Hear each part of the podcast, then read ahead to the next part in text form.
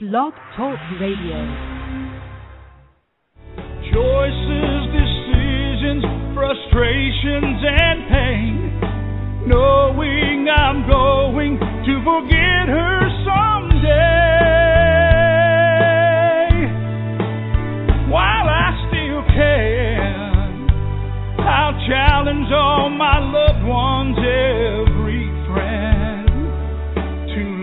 Inside their hearts and understand that I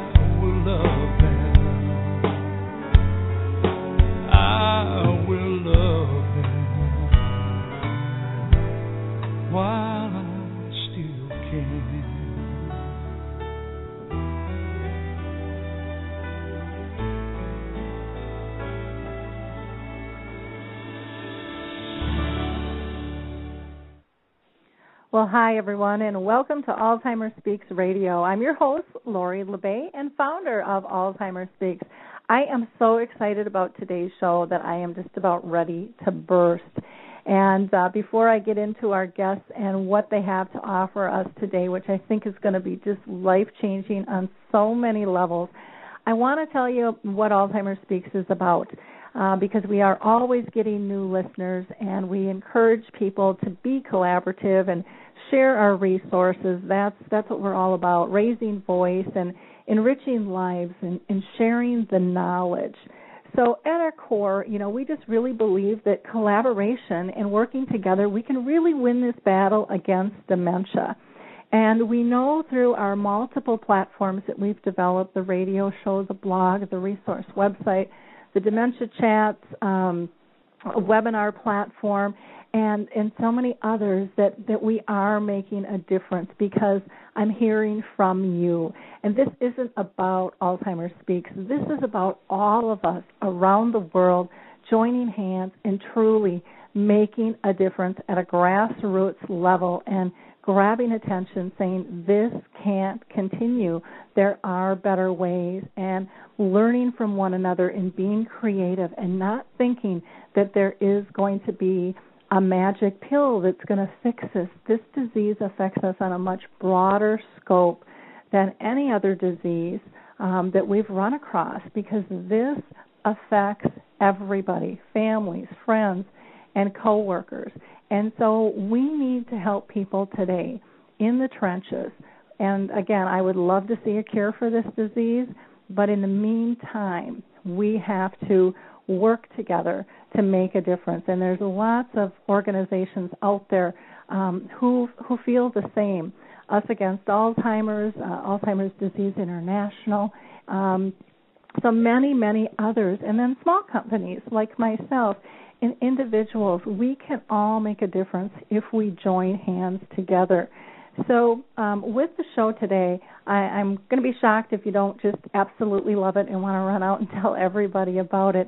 So, what I'd really appreciate you doing is helping us raise awareness, and you can do that by liking us on the homepage of the the radio show. You can tweet it if you have a Twitter account. You can email it to a friend. You can download um, the podcast if you want um, and embed it in your site and share this information. This is what it's all about. Again, working together. So um, today, the way, and, and every show, the way our platform works is if you are listening by your computer, you can, if you uh, signed in via Facebook, um, you can communicate with me via the chat box, and I'll try to field your questions and your comments, or you can always call in live to the show. We love it when our guests call in live with a comment or a question. And um, that number is 714 364 4757. That's 714 364 4757. And our um, channel expert, Rick Phelps, um, had contacted me earlier today, and he was going to be listening, so he's probably not going to make the show live. But we we have lots of people who um, have dementia as well who will be listening. And again, we love to hear everybody's voice. Um, care partners, both family and professional. So, with no further ado, here, let's get rocking and rolling in this show because, again, uh, we have some really exciting news that I think is going to be very helpful to so many who are dealing um, with dementia. And this is also a tool that can be used not just with dementia, which even makes it uh, even more exciting. So, my first guest is Barbara Brock, and Barbara owned and operated a children's art studio for 17 years. Her interest turned to the elderly when she realized the process by which children learn and the manner in which people with dementia seem to forget are related. Her dedication to improving the lives of those with uh, living with dementia led her to develop two dementia specific person centered care tools. One is the standard assessment uh, called the Reality Comprehension Clock Test, and the other is a social model known as Dementia Population's Gift of Purpose. Now, I have actually had the opportunity to just go through the training for the Reality Comprehension Clock Test, not because I foresee myself, um, you know, administering these tests, though I could now, um, but I wanted to know kind of the the guts of the assessment and how it worked. And I have to tell you, I have never seen anything like this. It is extremely comprehensive, and the knowledge base that we can get from a picture when it's assessed through this research data is absolutely incredible, and it will be able to change lives. So, um, Barbara, how are you doing today? I'm just so thrilled to have you with us. I'm doing fine, Lori. Thanks for having me. Well, I just um like I said, I am just bursting at the seams after going through your your training. Um and when I get excited, I get excited. I can't hide it. That's just who I am. And I have been telling so many companies and organizations about um, about this assessment. And so, you know, why don't you tell us um, a little background as to you know how this came to be? How did you you know how did you come up with this reality comprehension clock test, and why did you think it was important to develop in the first place? and then we'll get into what what it is. Okay, thanks for the opportunity. Um, actually, like you mentioned, I um, had a art studio for children, and um, in my community in Toledo, Ohio, uh, they had built a 100% dedicated Alzheimer's facility, and uh, so I kept thinking that wow, those individuals uh, would enjoy drawing pictures. And uh, you know not any healthcare background at that point. But uh, long story short, I ended up um, conducting an art class there, and then I was looking at how they would draw uh, different things, and I thought there has to be some kind of way that that we could have you know um, just a one focus on one drawing that would give us some more information. Didn't know anything about uh, other clock drawing tests out there, and so just created a picture of a clock, and uh, we started using that uh, on residents and patients that were coming into the Alzheimer's uh, long-term care facility, and um, there was a master's or there was a student there, uh, yes, a master's student working on her doctorate, and she said, uh, "You know what? my professor would like to talk with you because we were looking at wow, they crowded all the numbers to the right when they drew their clock. And when I would look it up in the research and look up the symptoms and try to make that match, we found out I would ask her, you know, did this person have a little stroke? And sure enough, when we would go to look, um, they had had a stroke. And on and on and on to where now what Lori experienced yesterday in the class was that it tells us when they have an infection. We can uh, find out if they're functionally incontinent. But the most important part when we standardized it, and I finally met with her professor, um, it took us four years to do that. It's standardized out of the University of Toledo. Um, its inter-rater reliability for all of your all of you researchers out there is 96 to 99 percent, um, and then across the country, a good assessment comes in at 40%, and this one come in at 86. So uh, very easy, uh, family friendly to understand, and it's the only cognitive assessment um, in the Alzheimer's Greenfield Library as far as clock drawings. Um, there's lots of clock drawing tests out there, and it kind of gets you know clumped into that. Oh, I learned about a clock drawing test, and a lot of you know healthcare facility or healthcare professionals will roll their eyes. And um, like Lori said, no, we need to really impress on everyone why this one is different. So it was created.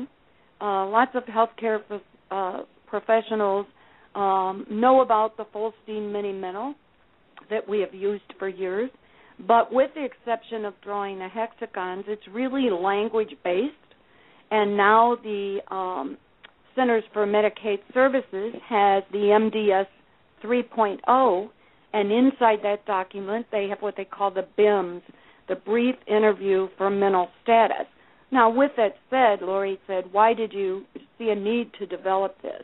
Because in those initial um, drawing classes and art classes with this population of memory impaired people, I found out they had a lot of brain power left that we could tap into. And so the RCCT was designed to pick up where those language based assessments leave off. And still today, and so, in our training, the most important thing we have to learn is that dementia affects language and memory, but it affects it on different levels at different times. So, just because a patient sounds okay doesn't necessarily mean they think okay. And just because a patient doesn't speak because their language skills have been affected so by the dementia doesn't mean they don't have the power to think. And you know, we were very very excited about it. Well, it's it is it is so exciting and it it makes so much sense. And it's you know, it's cost effective and it it helps not only um with staff interaction but families um, and it can reduce liabilities and I would think staffing costs because you're going to be able to get rid of some behaviors um, and, and unwanted reactions and be able to address um, being able you know to figure out these issues. So I was just so so incredibly impressed at how this works and I have you know I it made me laugh because I'm I, I like I shared with Barbara and I'll share with the audience. I am part of the Minnesota Memory Project um, here in Minnesota, where I go in once a year and I, I get tested. And you know, and I I, I do the things, and, and there's there's different pieces to it, but I never really thought how deep they were looking at what it was I was doing. And it it's making me look much more serious at things. And so and i don't even think we do the the clock test on it but when um you know if that would have been part of it i would have like zipped a clock on there and i wouldn't have thought twice in her i would have never ever ever thought they could get the information out of a drawing as to where i'm at with something and how i'm doing it um because you know i, I probably wasn't as um, anal or as focused as I probably should have been with it. So it, it it's making me, you know, um, look at it very, very differently. And I think this test, which is which is so fabulous, where you know hospitals could be using this in clinics because it's not just dementia specific. Um, you know, it could help with uh, sports injuries that we're seeing um, and so many other things of people at all ages um, that that keep coming in to be um, more and more of an issue over time. One of the um, one of the uh, impact slides that Barbara has in her training program, which I thought was really powerful, was we had gone through an assessment and we knew um, a, a level um, that somebody was truly functioning at, and there they were sitting in a car. And the question was, should they be driving? And it became so clear, even though this person still had good language and social skills, you know, that mask a lot of times what what the cognitive abilities are. We get wrapped up in that that well they can carry on a conversation and I think that that is really frustrating, and I hear that all the time from people that have dementia. People say, "Well, I look okay, I sound okay," um, and this really is able to pinpoint and show people why, um, you know, things aren't clicking in other areas. Um, let's get into um, the assessment itself a little bit more. Can you talk about the breakdown and, and kind of define for us this functional age and um, potential memory deficits and and so forth um, when sure. it comes to when it comes to the test itself, the assessment. Okay, thanks, Lori. I think um, when you're talking about the clock uh, test in general, I, I want to start there and clarify why this is different because I would study I would be sitting there as a listener going, Yeah, I've heard about clock drawing tests. Um, what makes this the gold standard of clock drawing tests is that number one, uh, it comes in a little pink copyrighted test booklet, and on the back page there is an example drawing of a clock. And then there's a blank page underneath, and the individual is asked to replicate and put their rendition of the clock on the blank page to the best of their ability. The second part that really is why Lori's excited because it gives us all this data that then leads to appropriate care and interventions is that it has a valid and reliable scoring method method inside of it and that's what she learned to do on the first day of our training and then to address what you're saying well all right you want my my aunt by the way is in fifth stage dementia so i'll refer to her a little been working in this uh in the field of aging for a long, long time, and up to this point haven't had, you know, a family member who's who's experiencing dementia. But you know, um, when they give the results, or you're, I'll back up. When someone's saying, "Well, I think Barbara, you should have your aunt uh, be tested on the reality comprehension clock test," and I go, "Why? What it, what is it going to tell me?" And so that's what Lori is asking: is that um, the data that comes out of it is the first thing I'm trying to change the dialogue out there that when you get a new patient, family physicians, uh, facilities, hospitals, even new clients at daycare, um, I would I think you should I know you should put it at the top of your list to ask what's their cognitive factor. And that's made up of three things. That's made up of their functional age, I call that remaining brain power. How much brain power do they have left as a result of this dementia to process what we're all trying to say to them or to you know get them to understand? And the next is the stage of dementia. It will pinpoint it precisely as to what stage they're in. And the third is the falls risk.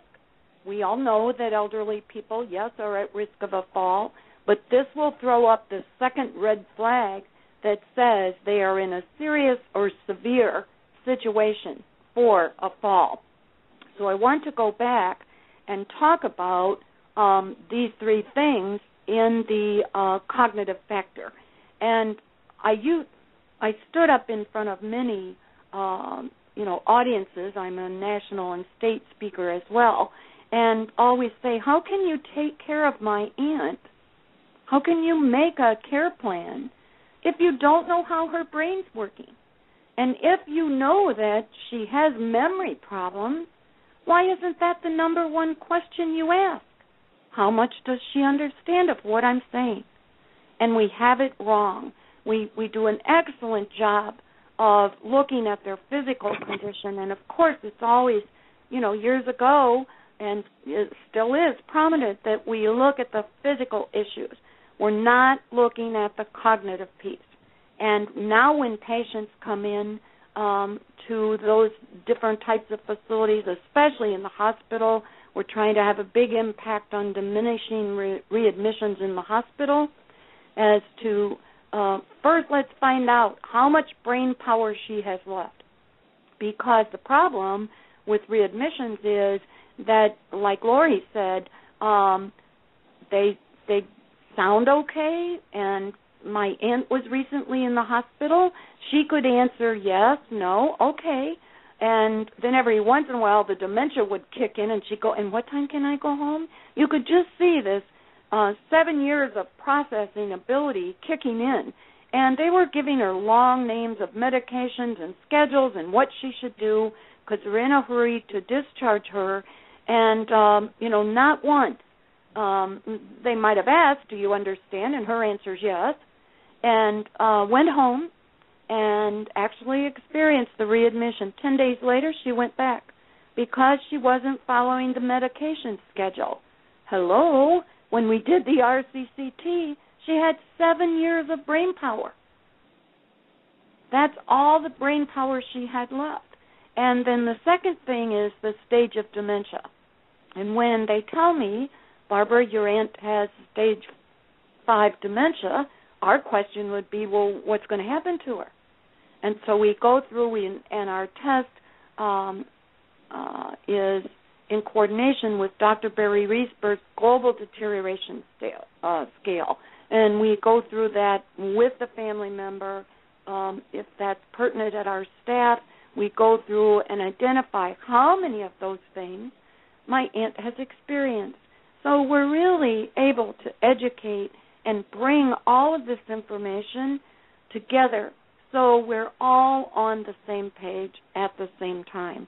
And then we look at potential memory deficits. Why did they draw their clock that way? Why did they crowd all the numbers to the right? And that was what Lori experienced yesterday when we looked at various drawings. We looked at one with tunnel vision and you know if they had tunnel vision they certainly weren't their peripheral vision was coming in and they certainly uh, now weren't seeing things out to the right and left of them so when people come up it startled them. But i maintain that as healthcare professionals i believe in this and this is such an awesome powerful tool that you really can't even begin to want to make a care plan or take this person into your care if you don't see how they draw and then have that go through this RCCT so you come out with that data to make appropriate care plans. And uh, Lori said the impact slide of the grandpa sitting in the car behind the wheel and then looking at his picture, which happened to be his drawing was the one of all the numbers to the right which is left side neglect. Um, you know, it's a uh, from uh, a stroke or a small TIA. Um, so he doesn't. He has a left side field neglect when he's driving, and doesn't see anything on the left side. And these people turn left into oncoming traffic. Also, you can apply that. That if you look at um, the face of the clock where those numbers are all to the right, and you can see where he didn't draw any on the left. If that's his plate of food, he doesn't eat any of the food on that neglected side. And there's a simple intervention. You just simply turn the plate. But with that said, if you don't have a cognitive, I call it a cognitive read, if you don't have them draw this test for you and get the score, you have no way of knowing that. Yeah, it's it's incredible how this can be utilized, and you know, again, it's it's low cost. Um, you know, the training is uh, not that time consuming. You know, I spent four hours. There's still another portion that we'll talk about that I that I haven't taken for uh, the the social piece um, that they have, but extremely cost effective and simple to do. And you have your training is really um quite good. I mean it's and I'm a trainer, so I I assess things pretty tough. And I mean you really have designed it very well, easy to understand and apply and if somebody forgets something there's um simple resources to be able to go back and refresh but um how this could help for intake for hospitals um how it could help for admissions uh, to communities um, and assessing, mo- you know, uh, moves within.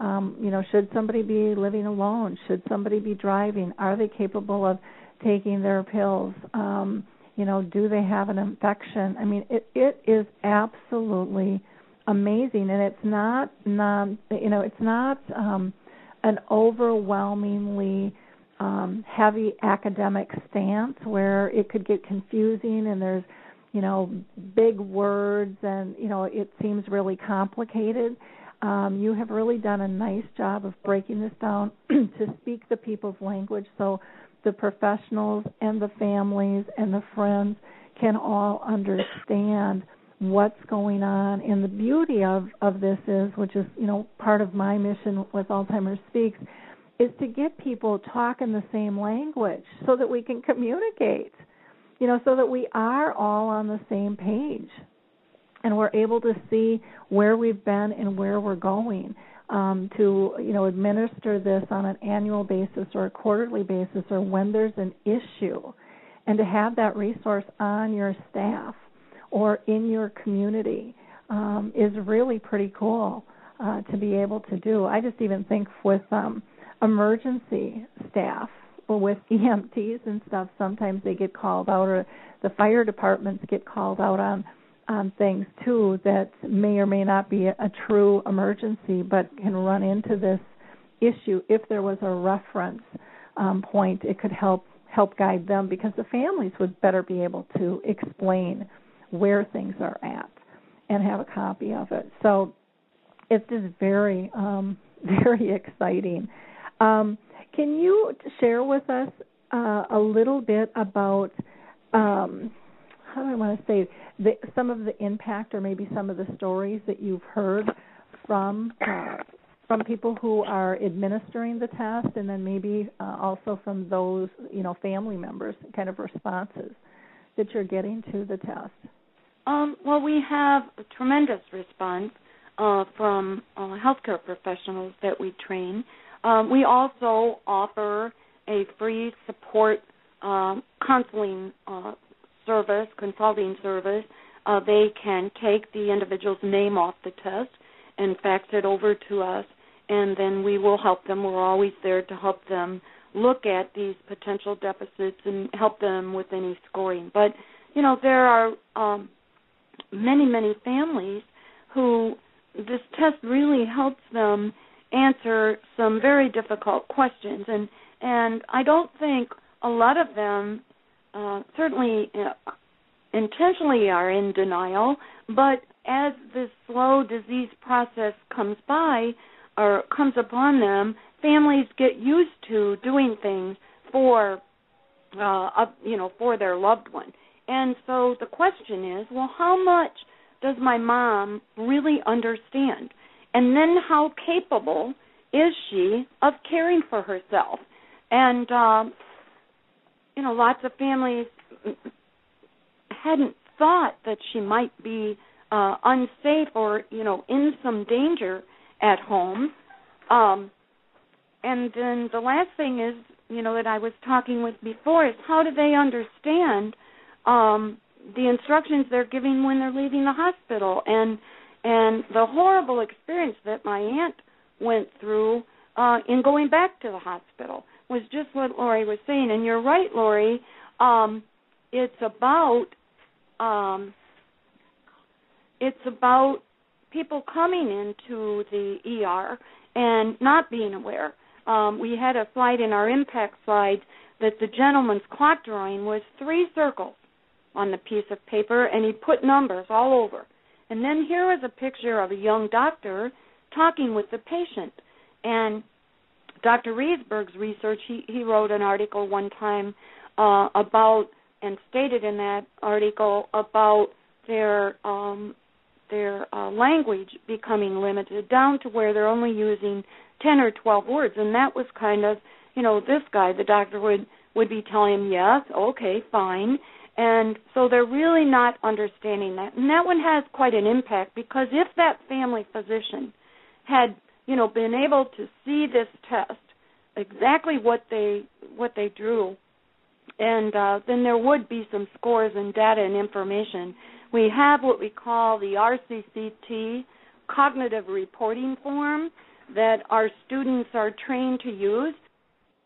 Staple that to a copy of the clock drawing, and that's the piece that you know we're really uh, pushing out there to educate um, staffs at hospitals, family physicians, uh, and even share with families. But it red flags the cognitive areas for the hospital right on that form. And so then this doctor could see that. And you know, you're looking at that impact slide, and this young doctor who likes elderly uh, people, he's he's decided that's the uh, you know the segment of the population that he wants to work with, but doesn't have any idea how the gentleman's brain is working. And you know, I think it's it, it, well, I'm I'm just passionate about you can't take care of them until you know how their brain is working. We've been missing this vital piece.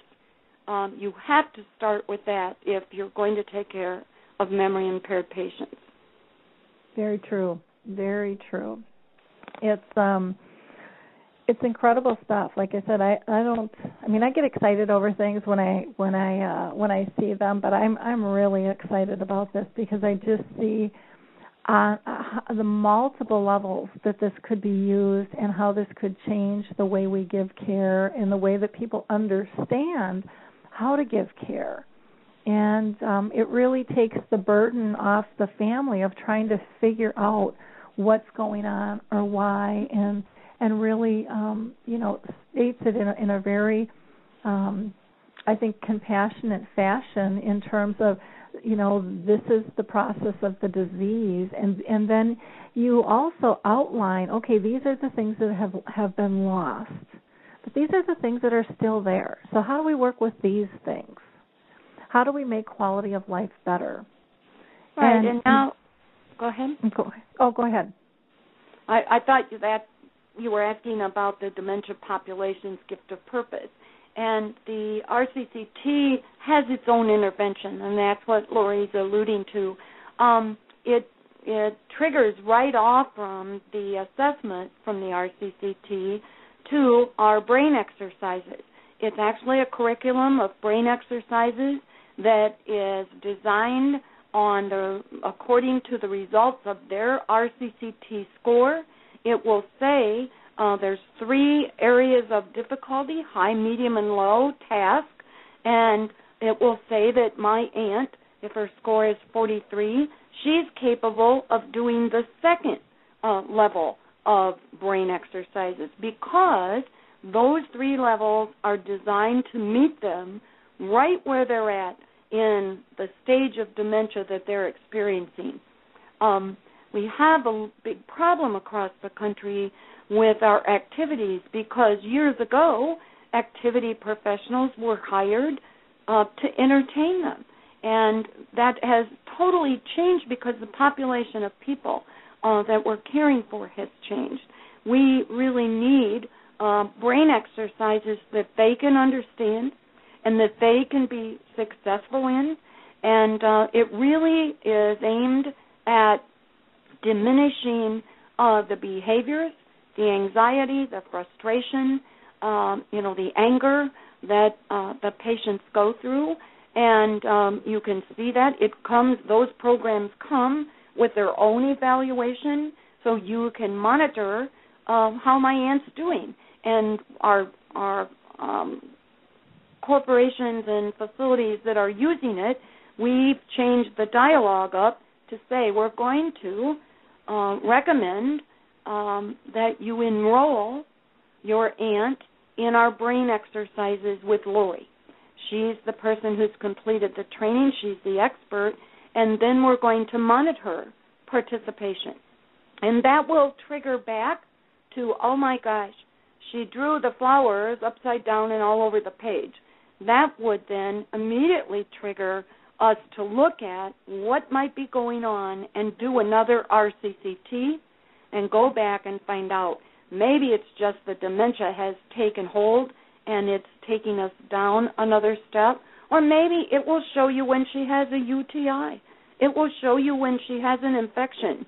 Um, and, you know, those can really affect our cognition. And this test uh, is so sensitive that a lot of times it will pick that up, that infection up, before we have. Now, yes, we have a lot of savvy healthcare professionals and nurses out there who can read, um, you know, their their uh, residents or their patients' um, um, body language, or they do, you know, something specific, and they'll go, I, I'm, she acts that way when she gets a UTI, but it would show you when there's sugar spikes. Um, we can look at it, and Lori was saying it really leads to a lot of care for those still caring for um, their loved one at home, like the sample of where the left side neglect was, and all the numbers clouded or crowded to the right. If you lay their clothing out across the bed, and every morning we have this argument about mom putting on her slacks, it's because if you have it across the bed and that's in her left side field neglect, she doesn't see those slacks. She's not trying to be mean or stubborn or argumentative, but it really does, like Lori said, bring um, help to families and caregivers, and that's you know across the board. Uh, facilities and hospitals. I know we train occupational therapists. Um, we train all therapists, but um, I visited a hospital a few weeks ago where we trained uh, one of the gals in OT, and it looks at. Uh, it will also show you progressive supranuclear palsy, which is where they draw it way up high in the page, but the palsy's in their eyes, so they don't see anything below. And that was the sample this um, recent student had uh, brought for me to look at when I visited the hospital. And she said, "Oh my gosh, no wonder we can't get her to do this and do that. She can't see it." So that's the power of it. And um, just one more thing, Lori, um, as you've seen yesterday, it is very family friendly. It is mm-hmm. very easy to look and understand what the certified um, RCCT test administrator is telling you. Yep. Yeah, it really it really is and it's just uh, it still amazes me the the knowledge out of the drawing and how to look at things and um interpret um even with my dad uh, my dad had brain cancer, and you know, all of a sudden he couldn't write very well anymore. I would have loved to have been able to give him this test and to see how he did, and you know, the formation of things and the placement of things is so critical to what's going on in the physical body and yeah. um we don't really realize that. You know it the you know anything from depth perceptions to strokes to tunnel visions to um incontinence. Now that's an, another area that this uh that this test can really help with. And can you give an example of how um how that can help people deal with incontinence and how that works via the test? Sure. Um well we um standardized um, the research for the RCCT and proved that it was able to identify functional incontinence, which is dementia and incontinence. It's a big problem. And um, it come in with the statistical numbers of when um, that patient is no longer able to understand uh, and comprehend the two hour bladder programs that we're trying to put them in. And we had a sample in the training Lori took of a gentleman who had excellent language skills, but his clock drawing was kind of all over the place. And of course, um, you know, looking at him physically and basing it on how he sounds, not how he processes and thinks, they put him on a two hour bladder program. He was combative. He didn't understand when the aides were, you know, would come and try to gently guide him into the bathroom and get him uh, on the toilet, and so it would escalate. Um, and of course, you know, we do everything possible um, to um, uh, try to diminish that that combativeness. And then the end result, when nothing else works, um, we bring on, you know, some drugs and we were missing the mark totally because this will identify um, the most you can get on the test is 67. When you get to a score of 15, which is very, very low cognitive um, brain power now, it says he is not um, able to understand he's not a good candidate. And I think vice versa. Um, you know, we have lots of people who would score higher uh, that we probably have in uh, cognitive pro- or continence products that we wouldn't need um, to do, and that's expensive as well. Cognition is a very, very delicate thing, and and so Lori, um, you know, took the time to get online. We teach this four-hour class in two segments, two hours on a Wednesday and two hours on a Thursday, and I'm, you know, thankful for the technology that you can get it from the people who created it, standardized it, and are experts at using it and teaching you. Yeah, it's uh, you know, I was amazed just at the the little things that were said during this whole training thing that is so standard. Where okay, someone's incontinent, so they're on the two-hour program, and it was very blatant. They they can't be on the two-hour program. you know, that's not gonna that's not to work anymore for them. Um you know or they can't uh, you know if it's a family member at home they they can't take their pills. And this is why. And and then these are other ways to be able to to work around you know what it is that we just you know kind of go down that checklist of okay let's try this let's try that. And it's it, we're, it's much more of a crapshoot than it needs to be oh, when yeah. this test is utilized. And that's the beauty of it because how frustrated do we all get doing the crapshoot you know? And and it's nice that we have all these tools and these ideas but if we could cut to the chase and make the quality of life better for the person living with dementia as well as those that are caring for them i mean what's more beautiful than that? True. True. You know it's just um can you talk a little bit about um you, you touched on this, but um, describe in a little bit more depth the the brain power and the, you know the functioning age and how um, how that works because um, we had some discussions even in the training session you know about that. Um, we did. Well, like I said in the beginning, uh, when you asked why we developed it, um, once you've administered the full steam Medi-Mental or the BIMS, the brief interview for mental status that's that's in the MDS3 uh, from Centers of Medicaid um, Services. Um, where else is there to go? We're not, you know, we're kind of just left there. And again, it's all language based. They have other tests out there uh, as well. Probably people have heard of the SLUMS. Uh, it's language based, but this test is cognitive based.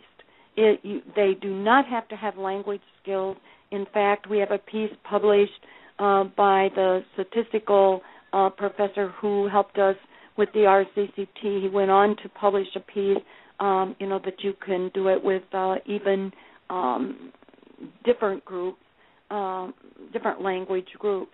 And uh, so when you look at what the power of this is, it's looking at the functional age and it will tell you that in years and months. And I think functional age to families sounds clinical, so I always use, you know, we're going to give your aunt this test, Barbara, and it's going to tell us how much brain power she has left as a result of her dementia. And uh, but the test screens up to eight years and seven months, simply because in our research and we included in that research a group of children as well as elderly and elderly with dementia and so on. It's in our manual. Um, but children eight years eight years old, eight months old, and you know on up nine, ten, eleven, fourteen, twenty could all draw it perfectly.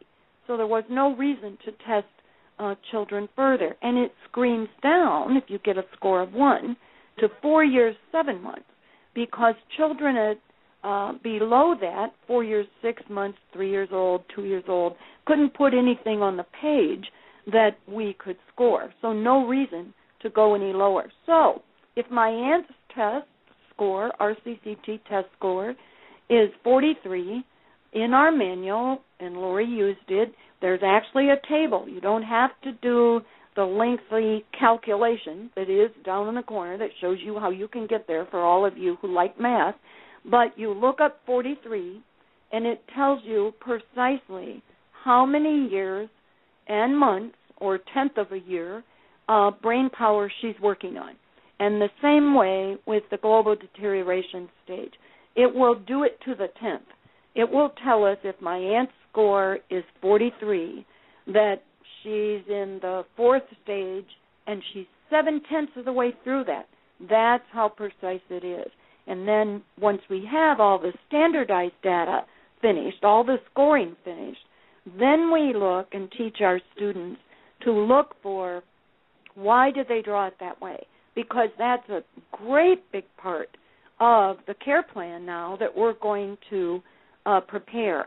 And in their care plan, we are going to have uh, a cognitive part along with the physical part. And obviously, makes sense that we would start with the cognitive part, like turning the plate. We would need to get dietary involved. That would be a part of um, their care plan uh, is to turn the plate. Make sure you don't put the liquid um, up in the uh, neglected field. Otherwise, she won't stay hydrated. We need to move that. When therapists are setting up things uh, to work with their clients and their patients, um, if they have that picture and that um, RCCT cognitive reporting form, they know how to customize their therapy. We're missing a lot of of individuals with dementia who could really benefit from therapy if we had these cognitive results. Yeah, I I totally agree. Totally, totally agree. It's um you know, it, it's just it's such a nice um option um and tool to be able to utilize that again isn't complicated, isn't costly and has multiple use and uh, multiple, multiple benefits um, with it. That uh, in, it's extraordinary. I mean, it's it's not near the cost of a of a PET scan. Um, you know, no one has to really get out of a, a, a their environment, you know, to go be pushed through some equipment or dye shot into them or any of those types of things. It's just sitting down at a table, drawing a clock, and assessing it. And in what's the time frame? Like a half an hour? Oh, sometimes you know, fifteen to twenty minutes mm-hmm. it would take for them to draw. I just you know made a little note as you were talking, Lori, because um, you know our elderly population, obviously, um, you know that's the most of who now we're seeing at the hospitals. But we really, even if they're not doing this um, test or they don't show up with results that somebody's tested them with the RCCT when they when they get to the hospital, we really should administer it when they leave, when we're discharging them. It should be a part of that protocol uh, the, and policies that we have at discharge. That way, they would have picked up my aunt's um, uh, cognitive uh, ability that she didn't understand anything they just told her about her self care and uh, you know her instructions of going home. So that's going to be powerful and huge to use uh, when we're discharging them. Yeah. Oh, definitely. Mm-hmm. Um, and that's one of the I think biggest frustrations that families have. Right. You know, it's like, what are they sending them home for? Uh, you know, this isn't going to work, or you know, uh, you're just going to have a much better care plan, um, no matter where they go. Um, right, and, and and it was pretty evident in the impact slide of uh, one gentleman put all the numbers up in the left hand side, and then he drew circles around all of them. And mm-hmm. you know, here's this nurse trying to explain to him how to take his medication when he goes home. Or maybe she's explaining that to him in the doctor's office. My aunt with dementia quit taking her blood pressure medicine and ended up in the hospital. So we really, really have to have the cognitive information. Yep. Yep, definitely, definitely do. Well, I want to throw it out to see if we have any people that are interested in calling in because I would imagine there's people that have some questions and I would love to be able to take those questions or you can utilize the chat box as well. I know we have lots of listeners. In fact, somebody emailed me and said they couldn't get in, so I don't know if we've blown up the system or what today, but we have we have lots of people on the line, and I would love to um, hear from you. And Barbara would be more than glad to answer any questions that you might have um, regarding the the assessment. Um, in the meantime, do you want to talk about the, the kind of the second piece, that social interaction um, piece that you've developed along with the assessment? And oh, sure.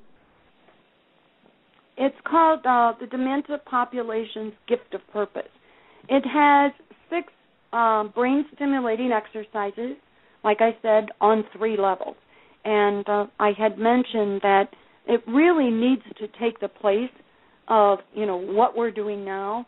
Even for those facilities who have dementia units, uh, we'll probably all uh, attest to the fact that we do have memory impaired patients in the general population. And the old adage, nip it in the bud, uh, all the research articles that you read on on uh, therapeutic um, activities will tell you the sooner that we can benefit and get them started and participate in those, the better. I like the monitoring system.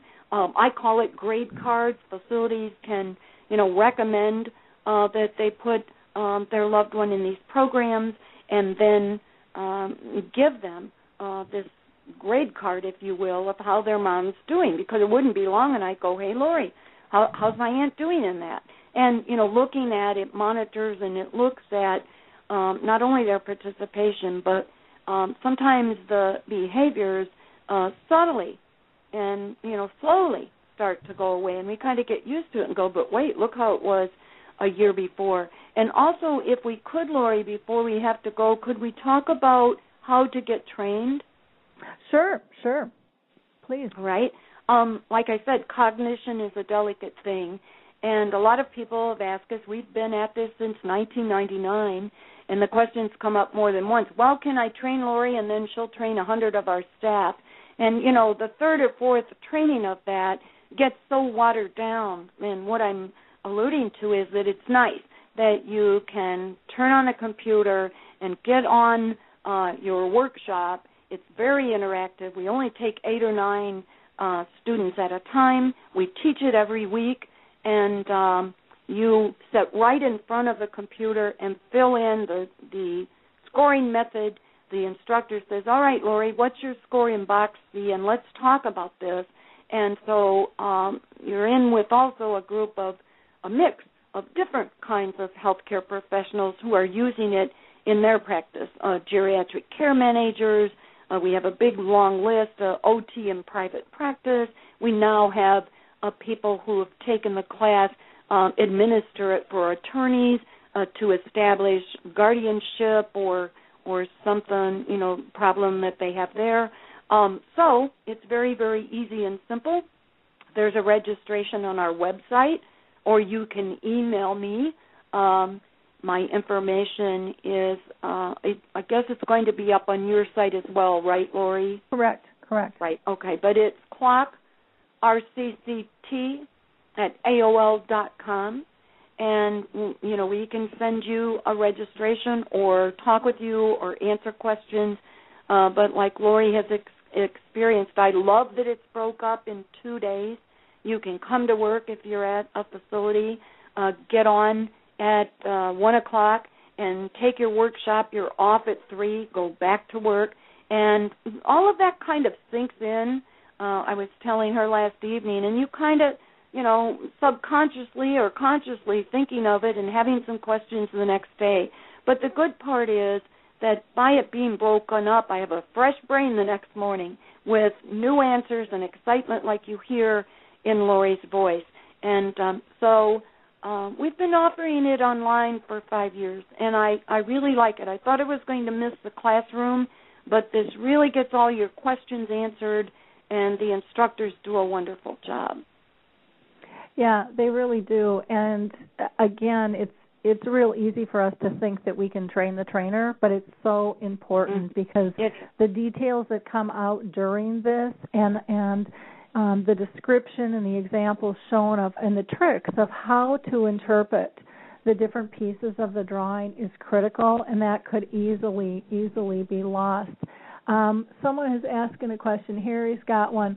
What is the probability of getting the wrong data? Would the data change from day to day? Good question. And, and Harry is somebody living with dementia. He's got Um, yes. Well, he's he's exactly right. You know, we have good days and bad days, and I think um, what you want to do is try to, uh, if you're seeing that, if one day it drastically changes, then maybe we could get in a pattern of doing it uh, every Monday uh, for a couple Mondays, two or three Mondays, until we really see that it's settling down and you know we don't have any physical issues. You could have them on a day, you know, when um their blood pressure is high and you know something's being affected because everything does affect our cognition.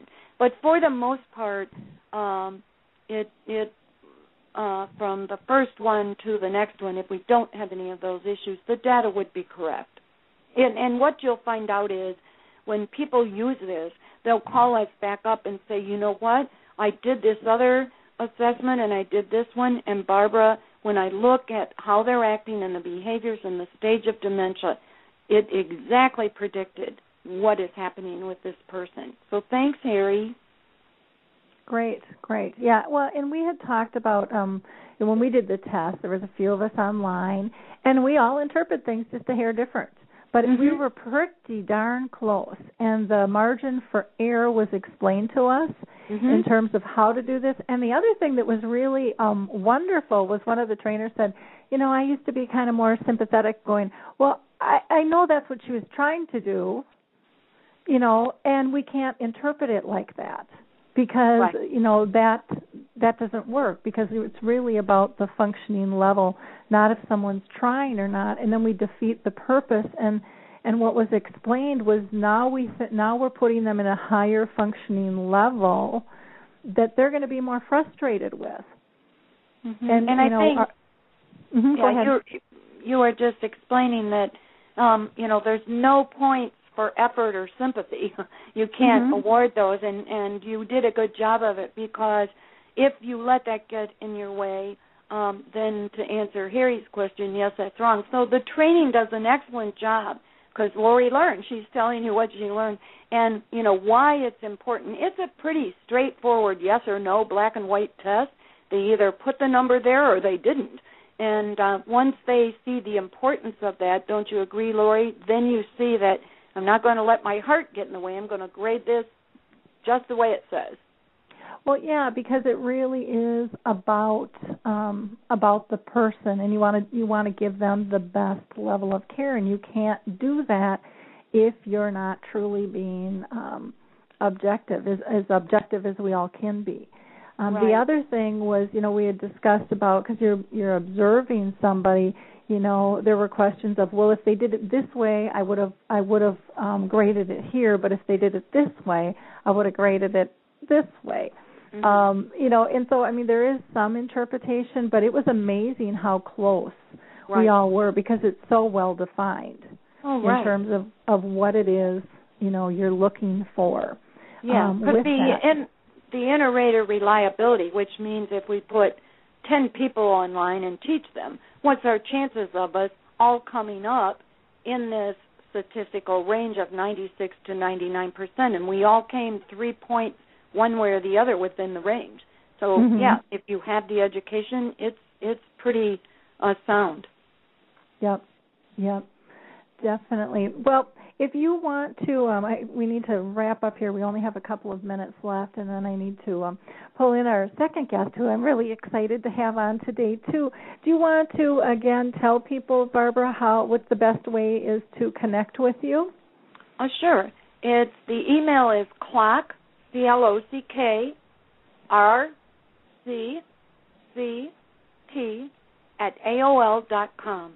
Or I don't mind that you call the number at the office it's four one nine eight six five six one three one. I'll give that in a in just a minute. I'll give it again in case you didn't get it.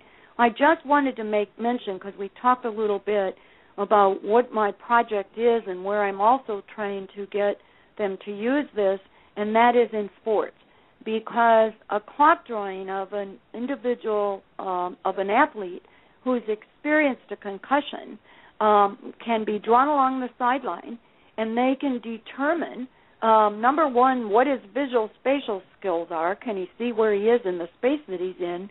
But number two, it will immediately give them data as to what the impact of that concussion was so they can make a quick decision as to whether he should go back in the game.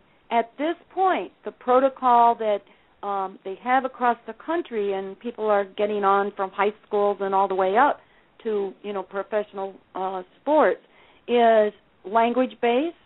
Um, they make an observance, um, you know, physically look at them, and then do a balance test. So, just what we've learned in this brief, short time, what were they missing? They're missing how his brain is working.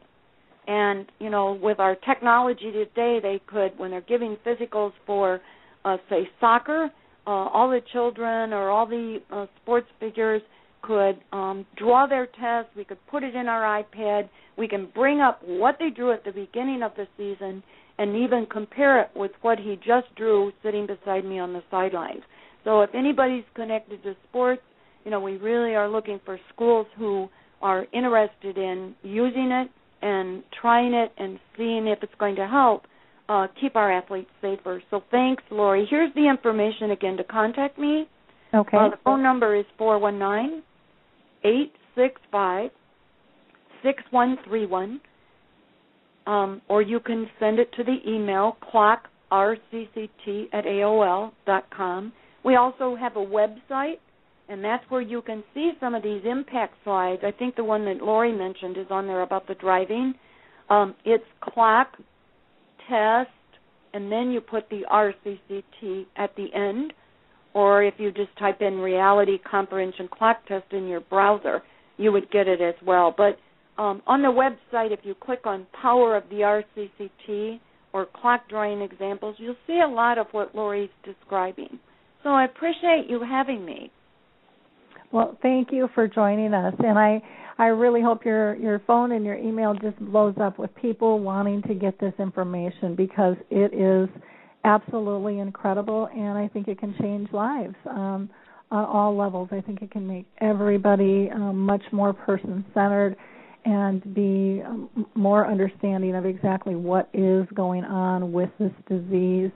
Um, so again, thank you so much for your time, and I'm sure we will stay in touch, Barbara. Okay?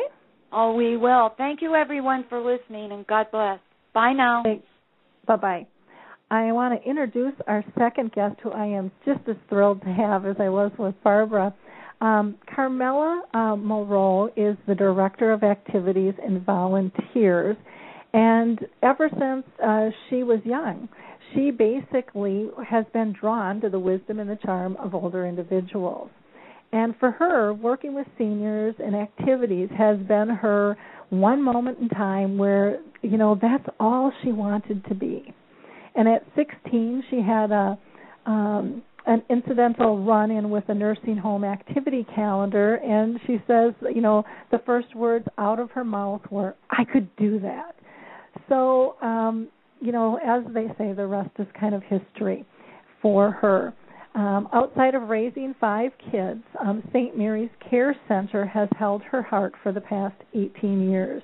Uh, she has a liberal arts degree, uh, graduate coursework in gerontology, and studies towards uh, an MA in pastoral counseling. And her greatest interest is the spirit and soul of each and every one of her residents. Her favorite programs are the Whole Heart Worship Service. Um, and she shares uh, this with residents on memory care and encouraging life engagement um, through the SMCC Dreams program, which we're going to talk about.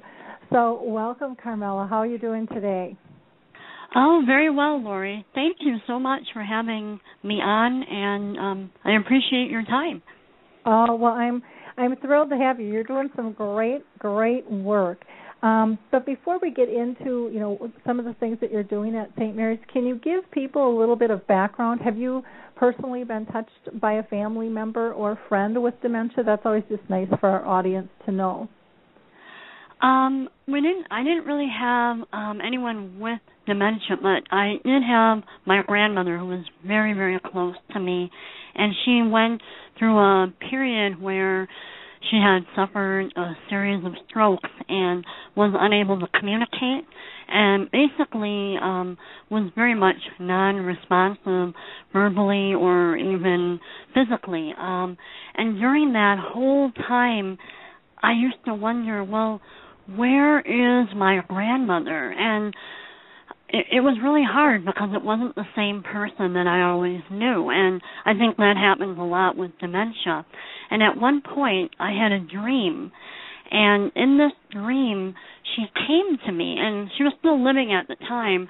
So it was interesting. In the dream, I saw her in her bed as I was knowing her at the time, but then she was also standing right next to me, and we were looking in the mirror together.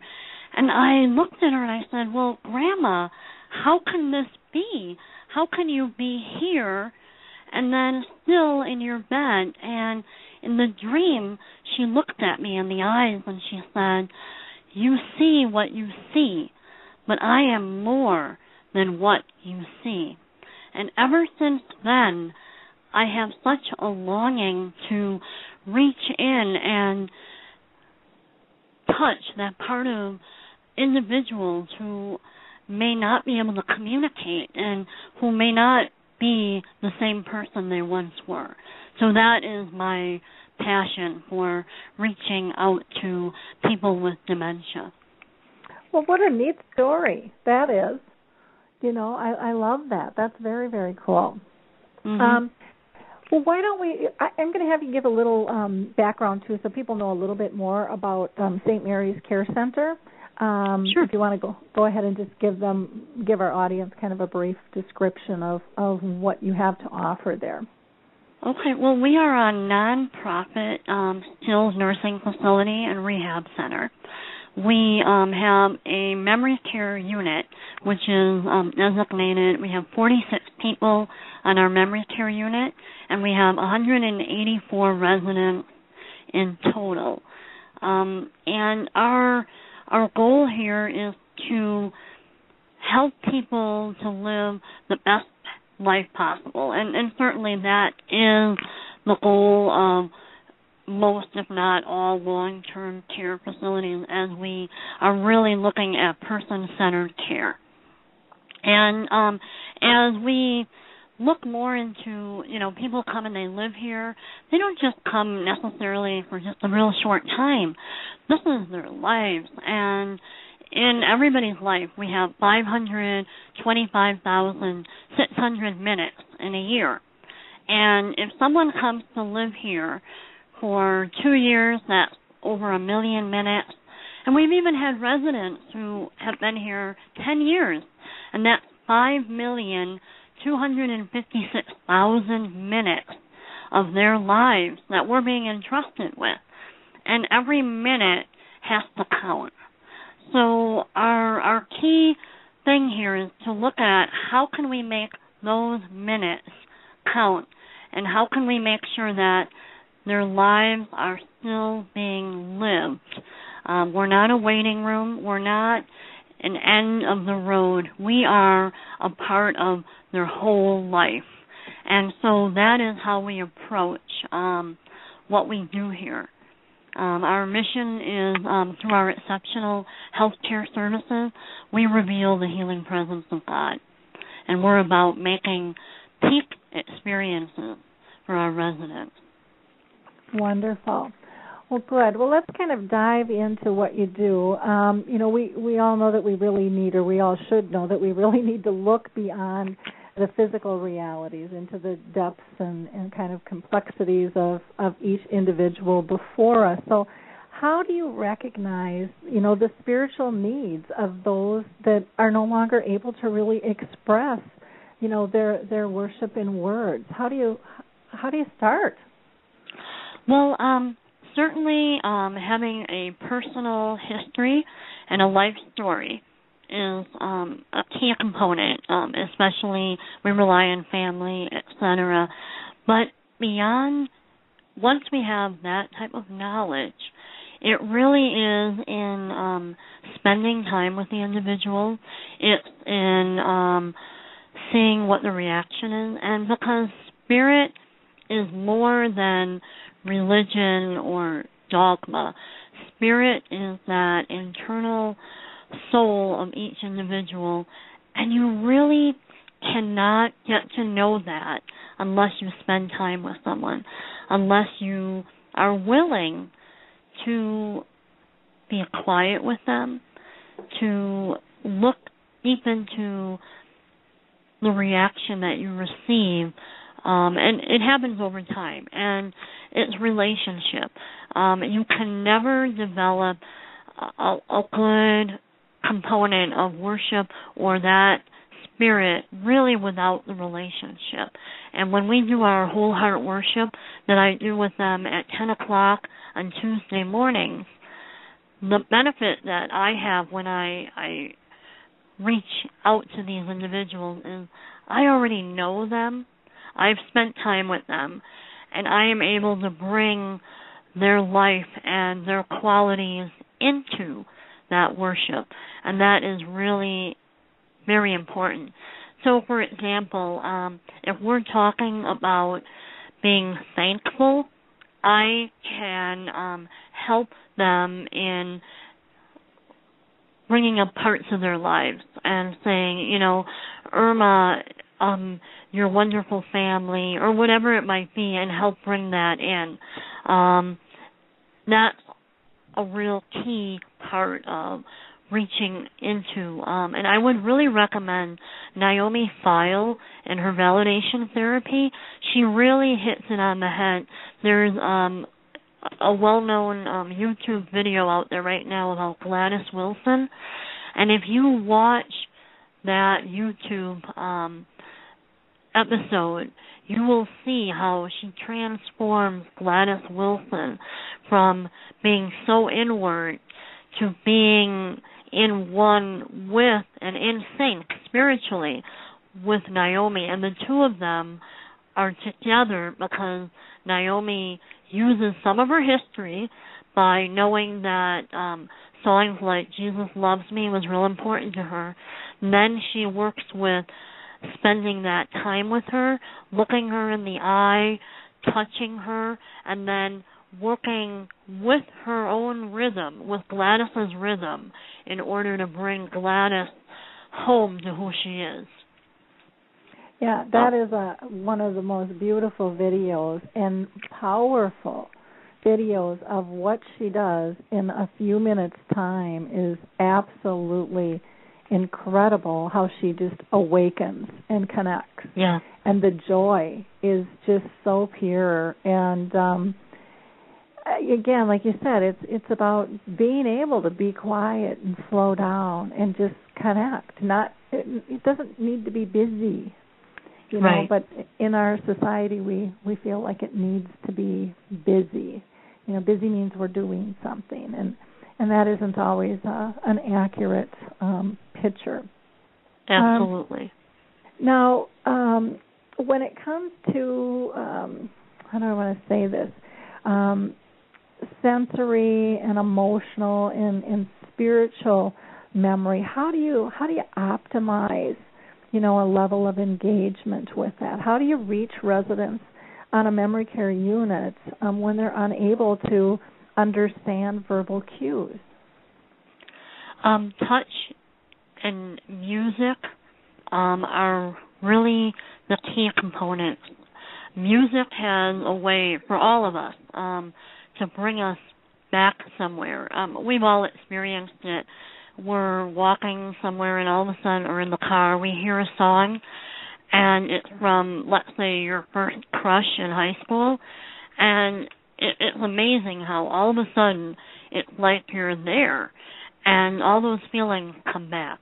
So music is um, really one of the key ways, and um, certain smells, like from the church, and when we're in um, working with, and for us, primarily um, our residents are from the Judeo-Christian background, and things like the smells of candles, the um, the familiar songs and prayers are things that touch deep down um, inside, and it's really great so, for example, um, I'd like to end with the Amen, um, Amen, and it's really interesting because you will have people who might have been quiet for much of the service and they will follow with those words. They will sing them. They will clap with it. It, it awakens something inside that brings them back to where they once were and that is what is completely important. Um even and it's interesting when you see tears running down their face or their ability to listen to cues such as to open your hands or that kind of thing. And and you look around and people are doing it. It makes you realize that everyone is connected and we're all there together and it, it's just really important but touch is really the key component always yeah, yeah, and like you said, all of those, you know, pulling in all those other sensory modules, you know, trigger things, um, mm-hmm. and that's pretty incredible to see come come into life. Do you do you use uh, like incense at all? Because I know, you know, I'm Lutheran, but I used to when I was young go to the go to the neighbor, and they were Catholic, and they would have the incense. It used to drive me sinuses crazy, but um, do you use that as a trigger for people at all, or? Um, that and even um, I find actually if you light a candle and then just blow it out, it mm-hmm. leaves that lingering smell. And, oh, that's a good one. I never thought of yeah. that one. Yep, and um, cause even here, if we do a service in our our main chapel, when they blow out the candles, it leaves that smell, and it, it it's the same smell that a lot of people are familiar with from church. It mm-hmm. has that smell. Wow. Yeah, that's a that's a that's a really good good thing. What about um in terms of touch, you know, like hymnals and, and things like that? Is that yep. something that's that's used or um songbooks mm-hmm. and um hymnals and then also um for people um who used to wear head veils, the lace um, that feeling of putting that on your head. Mm-hmm. So things of that nature. Also, um, and different just materials that feel like um altar cloth and and and again it's such a personal thing that it needs to be um really looked at with a, a life history because what may create a sense of memory for me doesn't necessarily create a sense of memory for you. Mm-hmm. And so sometimes it's um, a trial and error too. And we cannot control everything. I think, you know, you talked about that busy component. Like we think, oh, it's working if they're busy. It's the same thing with um that sensory memory component. It it we can we cannot control it it's such a evasive type of thing. It doesn't mean we don't try for it, but we just don't ever know completely. And so as uh, practitioners, we have to trust as well that mm-hmm. What we're doing is making a difference on some level and we don't not do it because we don't see results right away.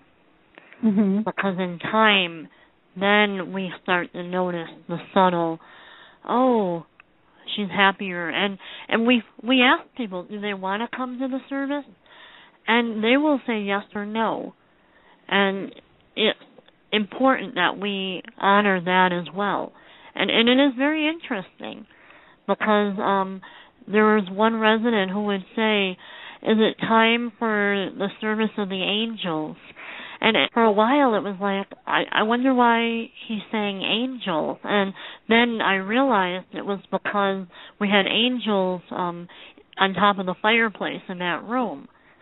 So even though we don't always know what people cue into, they're creating their own sense of how and why it's important to them. So mm-hmm. that it's really kind of interesting. Yeah, very, very, very much so. Um, now, uh, when it comes to you know, dreams and wishes of you know, because we all have them. I, I don't care right. what what age or stage we are.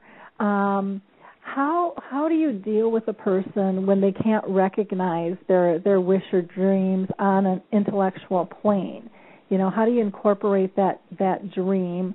Um, you know into uh, into a residence care plan. I know you've got a program for that called um, uh, you know Dreams Take Flight. Yep, and um, we are in the process of um, because in the Abraham Maslow's hierarchy of needs, um, when all the real basic things are being met, and then they talk about self-actualization, and then he has added a new component called peak experiences. And I think that that is important um, within those 525,600 minutes that we bring about things that are still peak experiences. And so for dementia, they can't necessarily say, you know, I want to go sailing or I want to do X, Y, and Z. So we pull in certainly advice from the family, etc but we also have to listen to what residents are saying, what they're searching for. And often on a dementia unit, there's people searching for things. And if we take the time to listen to what they're searching for, instead of kind of sometimes it's really easy to brush it off like, well, we don't have that or that, not, or try to distract them. Um, and we have a resident, um, her name was Marie, and for a long while she kept saying, "Let's go." And so um I would say, "Well, where do you want to go, Marie?" And she'd say, "To the dance." And of course, she would say it to me in this way, like, um, "Don't you know? I mean, catch catch up with the program type of thing." And so I was like, okay, and I I put dance music on or whatever it was, thinking, you know, but that wasn't enough for her, and she wanted to find a dress. Um, she wanted her nails done, and then it was quite humorous because any eligible or what she perceived as eligible man who might be around was, you know, fair game to be date for this dance. And so um I thought, well, gosh, she really wants to go to a dance. And when we were talking about our dream program, I thought, how can we get her to a dance with a date, dress her up, etc. And I, I didn't know if we had any real dance halls in the area that would fit her type of music. So I thought, what if we had a dance here? So we um enlisted some uh, of the UW um, Naval ROTC and um we enlisted Bellie's Flowers for they donated the roses and we created a whole dance around Marie's dream. And it was really wonderful and Marie got picked up by a naval officer and he brought her a rose and we have these beautiful pictures and of her dancing with her um her uh military officer and and it was really wonderful. And I don't think after that she was really asking to go to the dance anymore. So I like to think that for that evening she was Cinderella and her prince came to call. So that's how we heard her dream. And it really is listening. Um, taking the time like Naomi Feil talks about validation being with them in that moment instead of trying to push it off or speak about reality. Mm-hmm. So that's how we really listen for dreams. Oh, neat. That's that's neat. How how many? How often do you do dreams? I mean, do you have like one a month that you do, or just as they come up, or depends on the dream, or how does that depends work? Depends on on the dream, and as they come up, and as we get referrals, and we're currently working on, um, in general, um, helping residents to articulate or find their dreams because um, a lot of them come from a, generation where they didn't always think about uh, that what they might call a pie in the sky type of thing. So Mhm. we're we're training people actually how to dream a little bit more and be willing to say what they might want. But um we do it as needed. A lot of our dreams oddly enough or maybe not so oddly enough have focused a lot on food and you know eating certain things. Um that's what people tend to request at this point.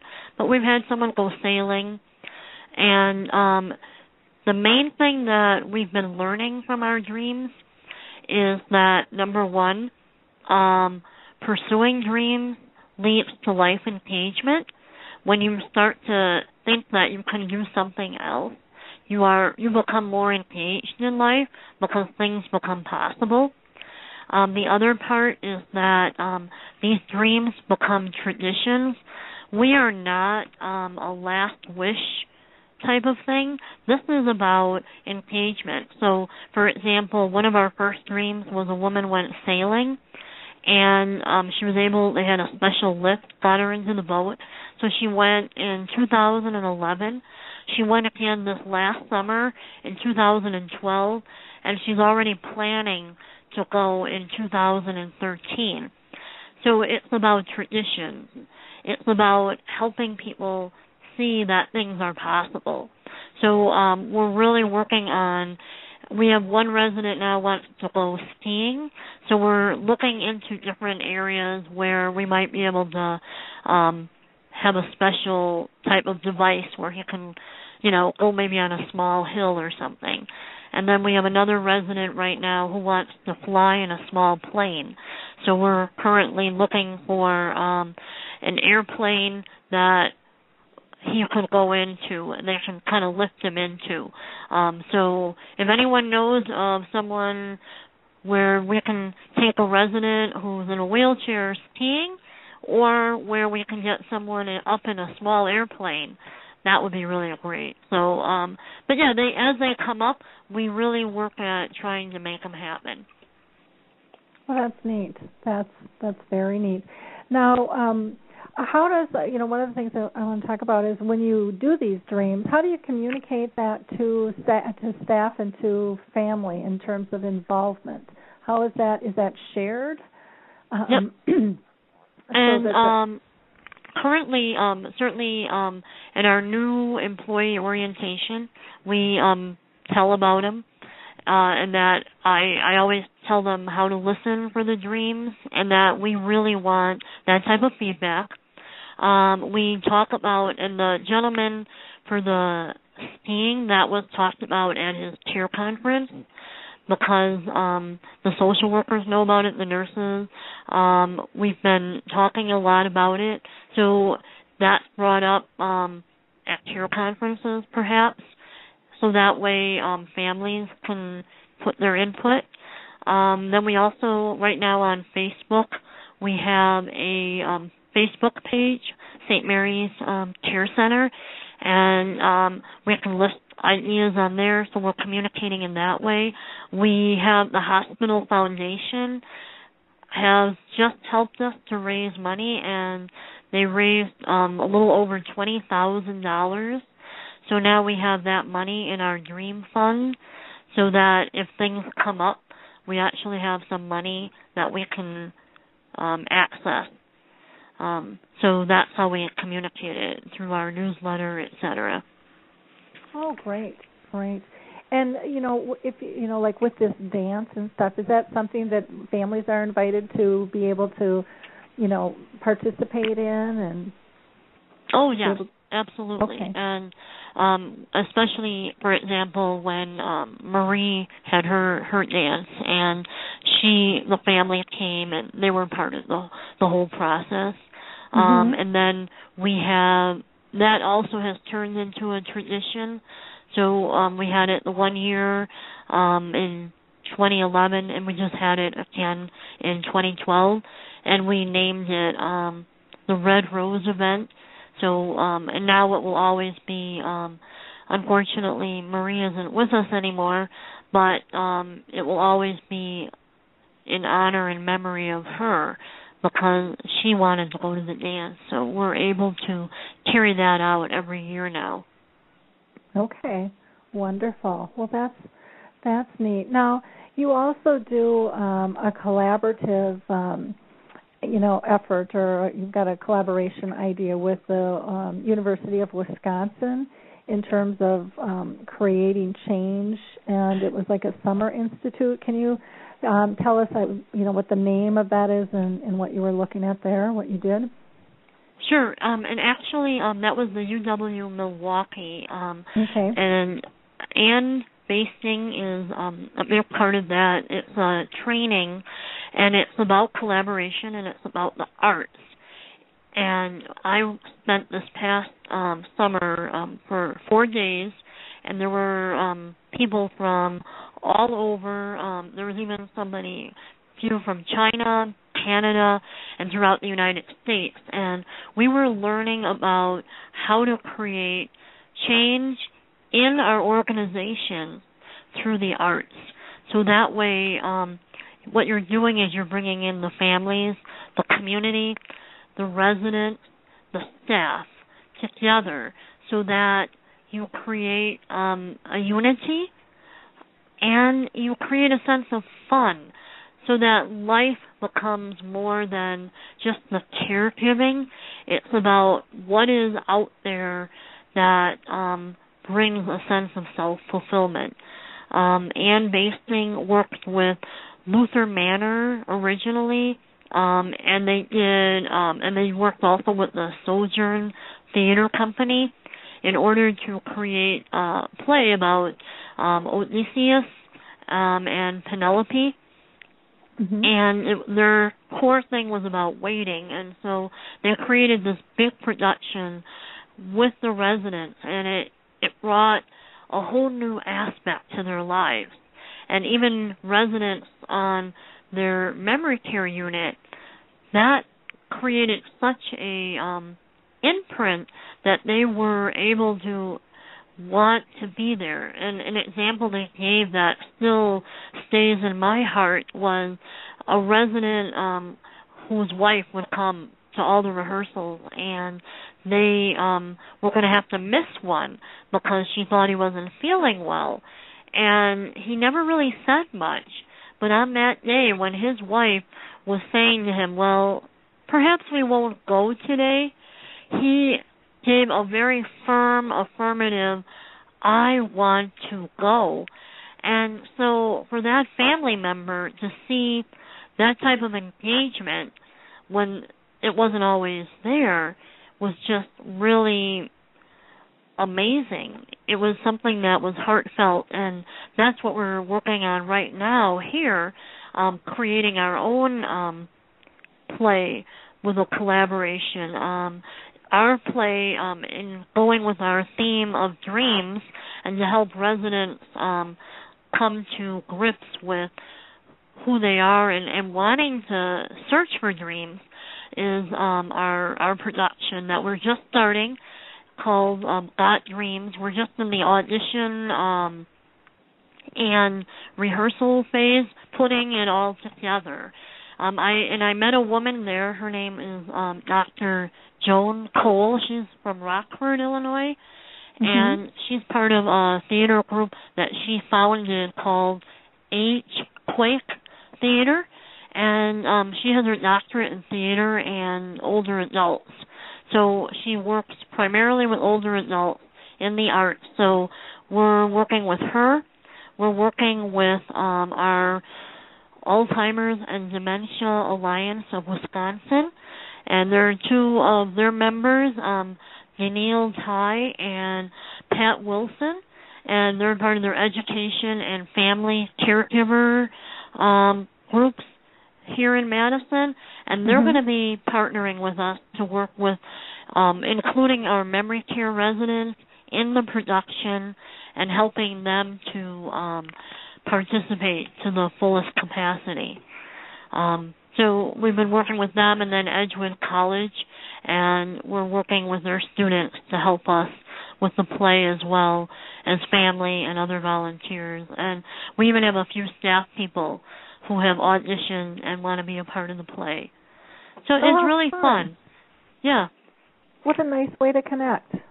Mm-hmm. You know, and, uh, and and just on so many levels, from you know staff and families and community um, at colleges. That's just very very neat. You'll have to keep me posted on that. Maybe I'll have to run over there and check out the show. So that would be. Oh yeah, and that'll be in May actually. We already have our performance date set. Um, we're gonna end our nursing home week with it. Um, so that Friday, May seventeenth, Saturday, May eighteenth, and Sunday, May nineteenth, we're gonna have two o'clock performances, um, all three days, and it, it, it's going to be um, a great way for us to collaborate, to reach out to the community, and Mhm. it's about um really helping everyone see that it's never too late to dream and the wishes and parts of who we are whether we can express them verbally or not are key and they're inherent in who we are. And they don't go away no matter how old we are. Sometimes we may suppress it and think that it's not there but it is.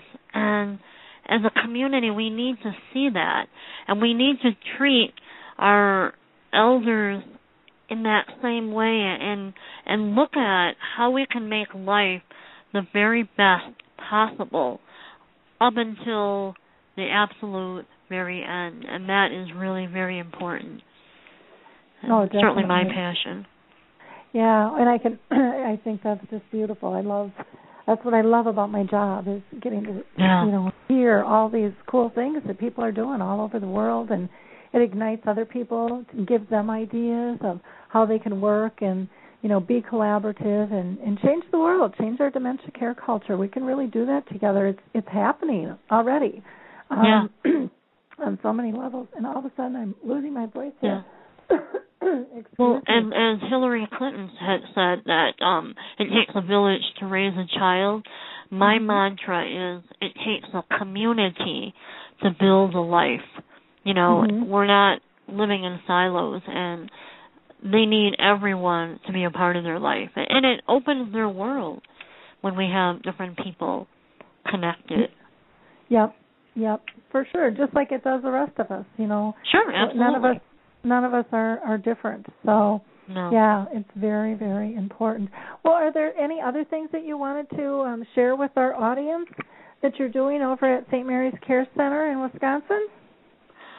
Um, the dreams really takes up a lot of our time right now, and we're um that, and we're working on connecting more families together. We you are working with um a company called um HD Connect, and um he um started a special. You know, Skype is certainly very popular among people in communicating with families from far away, but um Mhm. with our Easy Connect um TV system here, we connect a camera to the the HD television, and it's really um, an easier way um, to. There's not a big computer component on our end. The family might work with their computer, but it allows residents to stay connected with family from far away. And so we're real excited. We just started this, and um, we're excited to see the expressions on people's face when they see the grandchild take their first step, or you know, see an old friend from years ago. So that's one thing that um, is very exciting about not just what we're doing, but the world in general. We don't have to be so far away. We can connect um, on a, a a closer level um, through technology nowadays. So that's our other exciting project. But overall, we're just here to create peak experiences for our residents. Okay, well, wonderful. How do people get a hold of you if they'd like to hear more about your initiatives? Um, I'm assuming you'd be open to, to chatting and and um, talk with Oh, others. absolutely. Yeah, um Wonderful. They can um either call me. Um my phone number is um six zero eight eight four five zero five eight two. You can like us on Facebook, um, St. Mary's Care Center. Um, we're in Madison, Wisconsin, and they could email me, but that's a mouthful. Um, you can just go ahead and look at our um, website, which is www dot St. Mary's Care Center, at all one word, dot net. Um, so those would be the, probably the best ways, and then they can email me through the website. Okay, and if they're interested in going to the play May 17th, 18th, or 19th, could they get information from you on that, or is is that something yep, that'll be um, on the and website? that's going to be that's posted on our Facebook page. Okay. And you can certainly call or look at our website. Okay. Wonderful. Well, thank you so much for taking the time to be with us today. It was really interesting hearing all the the fun and creative things that you're doing to engage and really um, reach in and have that depth of connection and that in, that importance. Um, I just I love hearing this kind of stuff. So thank you so much, and um, tell everybody in Wisconsin I say hi. And, All um, right. and I'm going to see if I can work that into my schedule. I've got some tour dates that I, I they might be in conflict with, but but I'll see.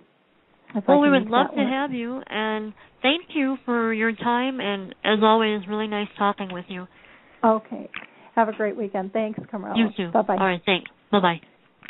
So, in wrapping up the show today, I just want you all to know um, that again, I, I'm just so excited about all the different initiatives that are taking place around the world and the difference that everyone is is making by working together. It's so fun to see and you know, I only wish that um 30 years ago when I started on this journey with my mom that we were where we are today. And I know we're still not where we need to go, but we can get there. You know, together we we will get there. So don't don't lose hope. There's a lot of neat things going on. And if you have some ideas that you're working on that you'd like to share with the world, get a hold of me. Shoot me an email. You know, maybe you'll be the next guest on the show. Um, again, it doesn't make any difference if you have dementia, if you're a family or a friend or a professional or a researcher or an advocate. Um, it takes all of us working together on this. Um, I also want to uh, always mention um, Alzheimer's Disease International. If you are looking for resources um, in your area, Alzheimer's Disease International um, lists all of the Alzheimer's associations around the world. So you can go ahead and, and tap into them and you can get to them on um, my website at alzheimersspeaks.com as well with that. And again i'd like to remind people if you enjoyed the show if you felt it was valuable information please share it on your facebook please you know like the show and tweet it um, email it download it um, but you know, don't let it just stay stagnant. If it was important to you, you know others that it would probably be important to as well. And then this uh, coming Tuesday on the 12th, we'll be doing the Dementia Chats again, which is a free webinar where I interview people with dementia. Those have been extremely powerful.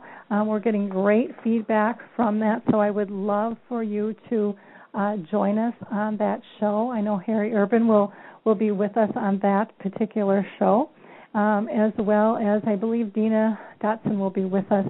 Um, I think Steve is not going to be able to make it, but we'll just we'll play it by ear. It's always a, a wonderful time with great information. Our next show will be on the 12th, and I'm going to have Ron Culberson, who is a humorist, and he's actually the um, president of the National Speakers Association, on. And he is really going to talk about living successfully with dementia. And then on the 18th, we'll be having um, Dr. Bill Thomas with us with Changing Aging and the Eden Alternative. Um, that'll be really a fun conversation. And then I'm also going to have somebody on talking about drumming. So we've got some wonderful shows um, scheduled and coming up. So I hope you uh, stick with us. And um, again, have a wonderful weekend. And thank you all so much for sharing this time with us today. Bye now. Hi, everyone. This is Meredith from the Senior Fitness with Meredith podcast, where I discuss all things for seniors from fitness, your health and wellness journeys, how to be all over strong and beyond. I also have my mini podcast called Motivation with Meredith. It's a great, quick motivational pick me up for your days. Join me, listen now, search for Senior Fitness with Meredith on your favorite podcast platform.